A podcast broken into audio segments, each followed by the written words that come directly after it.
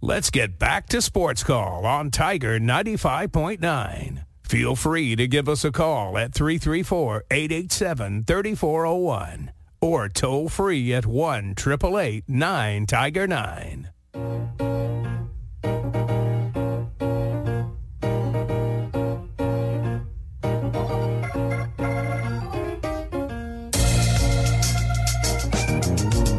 Welcome back to Sports Call, Tiger 95.9. Ryan Lavoie, Tom Peavy, Brooks Childress with you here on this Wednesday. First show back since Christmas. Again, we will be off air next Monday for New Year's. So again, stay tuned these next couple days with full shows right here in Tiger 95.9. With that, we go back to the Orthopedic Clinic phone line where we welcome on Joe Bartel of RotoWire today to the show. Joe, I hope you had a great holiday. I hope you got a little bit of rest. And again, right back at it here as we get towards the end of this NFL season. Yeah, two more weeks of the regular season. You get the postseason as well, at least from RotoWire's perspective. So plenty of fantasy stuff, even though for a lot of people you're likely out of your fantasy league. A lot of football left to uh, at least follow along. Yes, sir. Well, we do have uh, Tom here who's in the consolation championship. I guess the fifth place, sixth place, Something like seventh that. place. I don't know. I'm still playing. and uh, so he's still got another one. And then, of course, it is championship week for out there for most fantasy leagues. Eh, uh, let me just start with kind of a broad question. If you are a fantasy manager, you made the championship, do you try to just, again, the, is the strategy got to be the same since it's what got you there? Or are you still uh, kind of overanalyzing the, uh, the, the situations with start and sit and with uh, the opponents? What, what kind of uh, strategy are you going with here in championship week? Yeah, I think it's it's much more finite. Whereas throughout the rest of the regular season, you're trying to compile a roster that will get you to a point where you're most successful each and every week throughout the entire year. This is the only week that matters for everyone else. For if you're in the championships or I guess semifinals for bad leagues out there, the, there are most two weeks left of the season that matter. So you need to be making your roster most efficient for those final two weeks. If that means taking three different defenses this week to block your opponent from streaming one, you do it. If it means uh, picking up a kicker on Saturday because you see your opponent has one in a, a coldy weather situation, you do that as well. You block uh, quarterback streamers. You pick up Clyde Edwards-Helaire if they need a running back. You pick up Clyde Edwards-Helaire even if they don't, right? That's probably the primary free agent pickup this week. It is all about making sure your roster is the best, but your opponent is less than yours. And to me, that means uh, every trick under the book you, you do, you, you could cut every single person on your bench if it matters uh, to make sure you're blocking your opponent. You're doing what it takes to win. Let's talk about some of these, uh, again, roster developments. There's been a few significant ones at quarterback each and every week, it feels like. Obviously, you got to continue to monitor Trevor Lawrence as he has not played well. He's played through some injuries, but has not played well the last couple weeks. You also have Russell Wilson, who has been uh, benched, I guess, for more of a contract situation there, playing Jarrett Stidham. How does that affect the Broncos and the Jaguars and any fantasy options you might want in those two teams? Yeah, really it's troubling situations, I think, for fantasy managers. Not that you're really playing Russell Wilson, but a guy like Courtland Sutton now, he got uh, concussed. We'll see. It's a short week whether or not he's able to go ahead and play. I would anticipate no, which has been why everyone uh, is clinging to Jerry Jeudy. But if it's Jarrett Stidham throwing at Jerry Jeudy and other pieces, well, that's not really all that attractive to me. And I almost wonder if that makes Javonte Williams more of an enticing piece, given he'll have checkdowns and whatever else. I think Javonte Williams probably is the biggest winner of Jarrett Stidham taking over for the Broncos, although I'm not sure how much that really matters. And uh, in, in the case of Trevor Lawrence, I would anticipate he does not play. We had the concussion symptoms a couple weeks ago. We had a, a bad ankle as well where he somehow came back from it.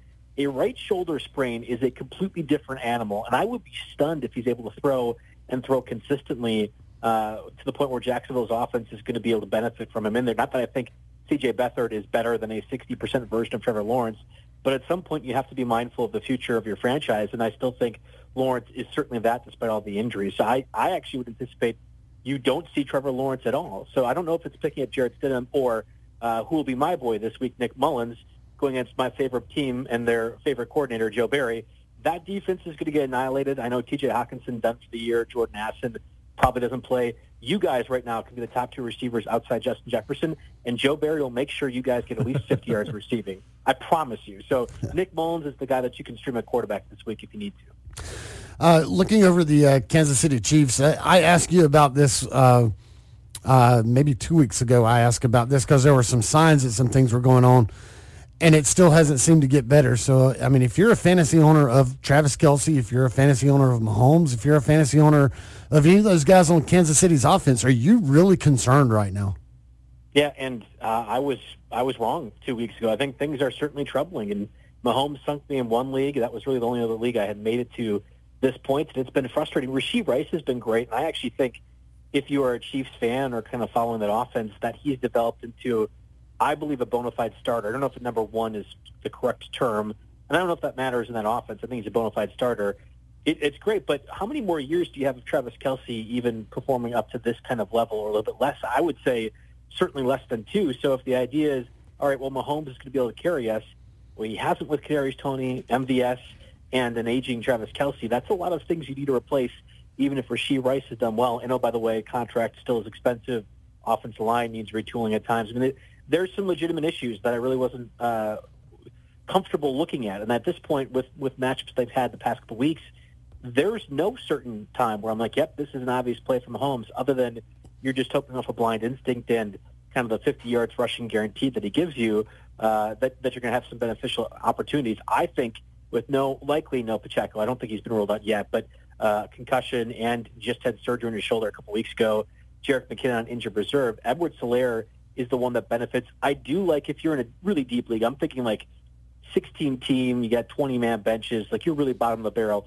Deneric Prince, who will likely be the practice squad call for the Chiefs, he's going to split time with with that offense, and I think ends up kind of in that 70-30 split. Does that make Prince uh, enough of a fantasy start? Probably not, but he's at least a name worth mentioning. Again, if you are trying to block your opponent, you obviously pick Edwards-Helaire, but I think Prince becomes another one that you have to consider too. Joe, you, you mentioned Edwards-Helaire as one of the guys that a lot of people are going to be picking up from the uh, waiver wires, free agency this week. Uh, who are some more guys that you, you think could play a real factor in some people's championships that may not be on their rosters right now? Yeah, so Edwards-Helaire is the top one. Uh, when we did the podcast Tuesday, I think he was only rostered in like 30% of leagues, and maybe that had uh, first come, first serve Yahoo leagues that you were seeing that number. So I would assume Edwards-Helaire was widely available for most people. Then there's going to be KJ Osborn. I mentioned TJ Hockenson done for the season for the Vikings. I, I don't anticipate Jordan Addison playing. I don't know if he's been ruled out yet, but there needs to be number two receiver. Osborn already, I think, benefits as the blocker. He won't be the tight end. You're going to see uh, Josh Oliver, former, formerly of the Jacksonville Jaguars, take over as the starting tight end, but he's not really the receiving guy. KJ Osborn's value is as a blocker and that he can be a, a good pass catcher. We talked about Joe Barry, worst coordinator, uh, certainly in the league currently, and I think nearing all-time worst coordinators. KJ Osborn is going to be successful to the point where I think he is an obvious pickup and play this week. Justice Hill is another one. Uh, we saw Keaton Mitchell two weeks ago tear his ACL done for the season. So who's beneficiarying from that? It's not Gus Edwards. It was uh, Justice Hill between the 20s. Nick Mullens I mentioned too. And then if you are looking for a defense, uh, I, I know the Panthers looked really good against my Packers last week, but I trust that the Panthers offense is going to be bad like it has been all rest of the season. So Jacksonville's defense is the top streaming option, and the over/under, uh, at least Vegas-wise, says it's going to be really darn close to one of the lowest scoring games of Week 17. So that that always makes me feel more comfortable going that direction too. And then Joe, I've got a personal question for my fantasy team. Looking at this week, it's nothing. You know, I'm not in a championship. I'm in like a fifth place game or whatever. Jake Browning or Tua Tagovailoa? Who are you starting? Yeah, and I, I have uh, Kyler Murray, Tua, and I'm going to at least pick up Nick Mullens. I don't know if I want to start him or not. It's really interesting. The, the Tua offense against uh, Baltimore makes me nervous. I would typically play Jake Browning, but I think Jake Browning uh, this week's matchup also against that Chiefs defense makes me makes me anxious. I'm playing Tua over Jake Browning, and I'm going to play Nick Mullens over Tua. But Kyler Murray, who also in an interesting spot against the Eagles – that was kind of my cutoff point. I would I would play Kyler Murray over all those guys. So I would go Kyler Murray. Uh, I would play Nick Mullens over Tua, and then Tua over Jake Browning. All right. Uh, Joe, with the couple of big matchups, and there are a couple of huge ones, that, that Dolphins Ravens game mm-hmm. included. You mentioned a little bit of hesitancy for Tua. Uh, and Miami's defense has just not been awesome. I, I, know that they were able to hold Dallas down a little bit in the in the bowl game in, in terms of actually playing a team above 500 and winning one. But I mean, what is Miami's chances there to produce some of this offense that we've seen be so awesome uh, this year in Baltimore? Yeah, and I think I saw that Miami defense is like eighth since week eight, the return of Jalen Ramsey and EPA, which is one of the, the more advanced stats that people use to determine if a defense is good. So I, I actually think there is some some benefit to saying the Dolphins defense will have some fantasy relevance um, and could stop the Ravens. I think it's going to be lower scoring. Uh, the over-under was close to 47 or 48 yesterday. I'm taking the under on that. I'm anticipating the Ravens struggle. I think that the Dolphins offense struggles a little bit too. And again, I would bench Tua if I had better options. And the issue is, do you have better options? Guys like Raheem Mostert, Tyreek Hill, uh, you're all you're playing those ones. Jaylen Waddle, the De'Von Achane. I think I can confidently say I don't want De'Von Achane in my lineup this week. Um, I've been wrong about that for two months straight. It feels like, but this is one of the very few times where I feel like, oh yeah, I got to use him. Um, I, I think there are lesser options overall uh, on the Week 17 slate because that Dolphins Ravens game really occupies a lot of fancy guys that you are going to feel confident can't do anything. And Joe, the big one Saturday night between Detroit and Dallas, and kind of hard to believe that the top has regressed to the point where Detroit could still get a one seed depending on what happens. I mean, Dallas is now kind of a long odds to be the division winner. Now Philly's got another game on them, but uh, what do you think of the match between Lions and Cowboys? Yeah, I, I think the Eagles are going to have the number one seed pretty locked in, and I felt that way even after the Cowboys beat them. Um, that they lost to the Seahawks was kind of a weird circumstance. Yeah, I'd say there's a lot of offense. So conversely, where I thought Dolphins Ravens under on their total, I will slam the over on the Cowboys uh, Lions game. I don't think there's a lot of defense overall, and uh, the concern for Jared Goff is can he do this in cold weather? Can he be successful? We're going to have at least one game in Detroit, having won the NFC North, but we don't see that. I, I think there are going to be opportunities for the Cowboys defense to jump some plays. Um, Jared Goff, you know, notably doesn't have a lot of arm strength, so you you can kind of be uh, reactionary and play off instinct on those out routes, but Amon-Ra St. Brown uh, is going to tear up that middle of the field. I think Sam LaPorta is going to have a really great week too. Uh, it's just going to be a matter of can the Cowboys continue to score points. And while there's been some issues the past couple weeks, maybe not getting other guys besides CeeDee Lamb involved, involved that's going to change. I think the Lions' defense is certainly open uh, to get picked apart by good offenses, and the Cowboys, I think, are still one of the best in the league. So I, I anticipate the Cowboys win. Uh, I think you're going to see both teams score at least uh, you know, four scores, 24-24, something like that. Uh, and I, I, think there'll be a lot of fancy goodness all around. He's Joe Bartel of RotoWire joining us today on Sports Call. Joe, one more question for you before we let you go. Uh, again, with this week being the last week for fantasy managers and, and trying to win a championship, what's the best championship gift for a fantasy league? Best championship gift. Oh, that's a really interesting question. Um, cash is great. Uh, as somebody that has certainly felt the inflation rise this year, I think uh, cash is always a wonderful prize. But most people are getting that. I, I always love the leagues where you have the uh, loser prizes that uh, typically embarrass said loser. Those are always fun ones to me. I, I've been really prone to enjoying the, the, the championship belts. They might be a little bit cumbersome, uh, but as somebody that loves the rest wrestling in WWE, to be able to hold up a belt of some sort is always a dream. So I, I like that from a fantasy perspective. And it's one of those, like a, traveling thing.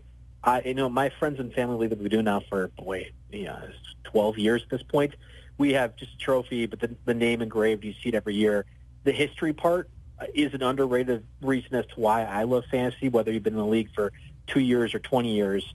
Um, I think everyone really cares about that aspect too. So if you have the belt and there's some way to at least uh, have a moniker to determine who won each year. That's the best kind of reward, I think, uh, outside of financial stuff. He's Joe Bartel of RotoWire with us again today on Sports Call. Joe, uh, again, you have a busy schedule still as we have a couple more weeks of football. What do you have going on this week?